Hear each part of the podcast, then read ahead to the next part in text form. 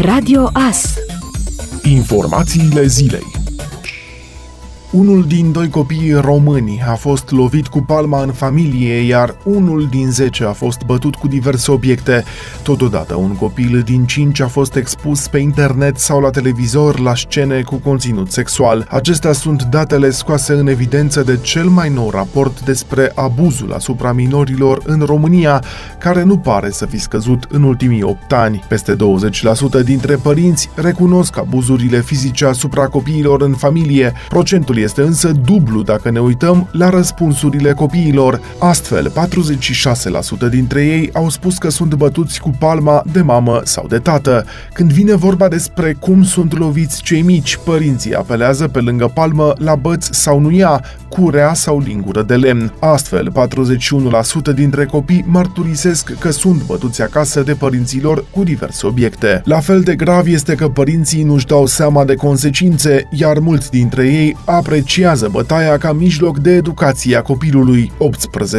18% dintre minorii intervievați afirmă că s-au dus nemâncați la culcare, iar un procent asemănător spun că au fost lăsați mai multe zile în șir singuri acasă. Specialiștii atrag atenția că rădăcina rădăcina multor traume cu care ne confruntăm la maturitate poate fi găsită în anii copilăriei. Potrivit Autorității pentru Protecția Copiilor, numai în primele 9 luni ale anului trecut au fost înregistrate peste 10.000 de sesizări de violență și abuz asupra copiilor.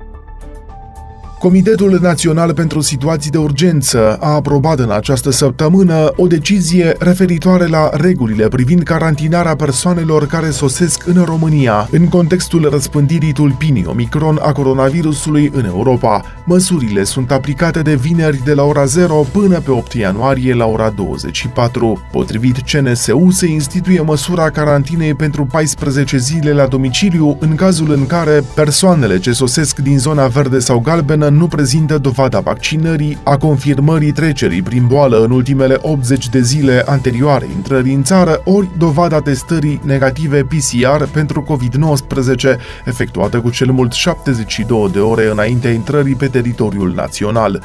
Măsura se aplică și pentru cetățenii care sosesc din zona roșie și nu prezintă dovezile amintite. În schimb, dacă cetățenii veniți din statele aflate pe lista roșie au un test PCR negativ, intră doar 10 zile zile în carantină. Sunt și excepții de la această normă, printre care copiii cu vârsta de până la 12 ani, inclusiv minorii între 12 și 16 ani care prezintă rezultatul negativ al unui test PCR, dar și persoanele nevaccinate care nu au trecut prin boală și care sosesc din zona roșie și rămân pe teritoriul național pentru o perioadă mai mică de 3 zile, cu condiția să prezinte rezultatul negativ al unui test PCR.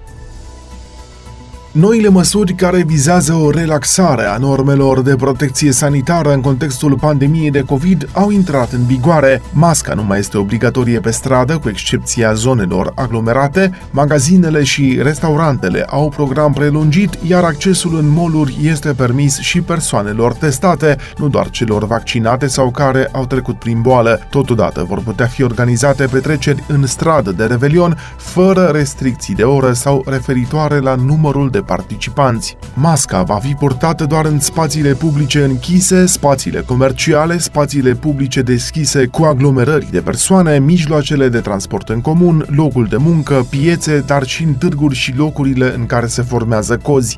De asemenea, se elimină interdicțiile de circulație a persoanelor pe timpul nopții. Competițiile sportive, activitatea cinematografelor, spectacolele, concertele, festivalurile și alte evenimente culturale, concursurile de instruire instruire, workshopurile și conferințele sunt permise până la 50% din capacitatea maximă a spațiului și în intervalul orar 5 dimineața 10 seara. Totodată este permisă până la 50% din capacitatea maximă a spațiului în intervalul orar 5 dimineața 10 seara, activitatea cu publicul în spații închise sau deschise a restaurantelor și cafenelelor, a sărilor de sport și fitness, a piscinelor interioare, a sărilor de jocuri de noroc, precum și a sărilor parcurilor de jocuri și locurilor de joacă pentru copii, precum și activitatea târgurilor, bâlciurilor și a talciocurilor. Accesul este permis doar pentru persoanele care sunt vaccinate împotriva virusului SARS-CoV-2 și pentru care au trecut 10 zile de la finalizarea schemei complete de vaccinare, persoanele care prezintă rezultatul negativ al unui test PCR pentru infecția cu virusul SARS-CoV-2 nu mai vechi de 72 de ore sau rezultatul negativ certificat al unui test antigen rapid pentru infecția cu SARS-CoV-2 nu mai vechi de 48 de ore, precum și persoanele care se află în perioada cuprinsă între a 15-a zi și a 180-a zi ulterioară confirmării infectării cu SARS-CoV-2. De asemenea, în centrele și parcurile comerciale este permis accesul și pentru persoanele testate, la fel și cazarea în unitățile turistice. De asemenea, este permisă organizarea și desfășurarea în aer liber a evenimentelor de revelion, fără restricții privind numărul de persoane și intervalul orar, cu purtarea măștii de protecție, precum și cu respectarea măsurilor de prevenire a răspândirii infecțiilor cu SARS-CoV-2. Ministrul Sănătății, Alexandru Rafila, a precizat că deschiderea pe care o are executivul în luarea acestor măsuri de relaxare arată intenția că România să revină aproape de normalitate, însă a atras atenția că pericolele nu au trecut. Există și voci care critică relaxarea măsurilor de protecție. Medicul Octavian Jurma a declarat că dacă valul Omicron va debuta la jumătatea lunii ianuarie, atunci autoritățile vor fi în vacanță și vom reveni direct în debutul acestui val pandemic, cea mai periculoasă dintre măsuri fiind faptul că s-a dat liber la petreceri de revelion. El a spus că problema este că Omicron a migrat în zona tânără, astfel că riscăm ca această relaxare să fie prematură și să fie plătită cu un preț mare și a precizat că mai sunt 30 de zile până la debutul acestui val 5, maximum 60 de zile, iar cei nevaccinați se pot vaccina între timp pentru a se proteja. Cu siguranță, după sărbători vom avea focare care vor continua să se propage în interior, în comunități, a afirmat și profesorul Răzvan Cherecheș.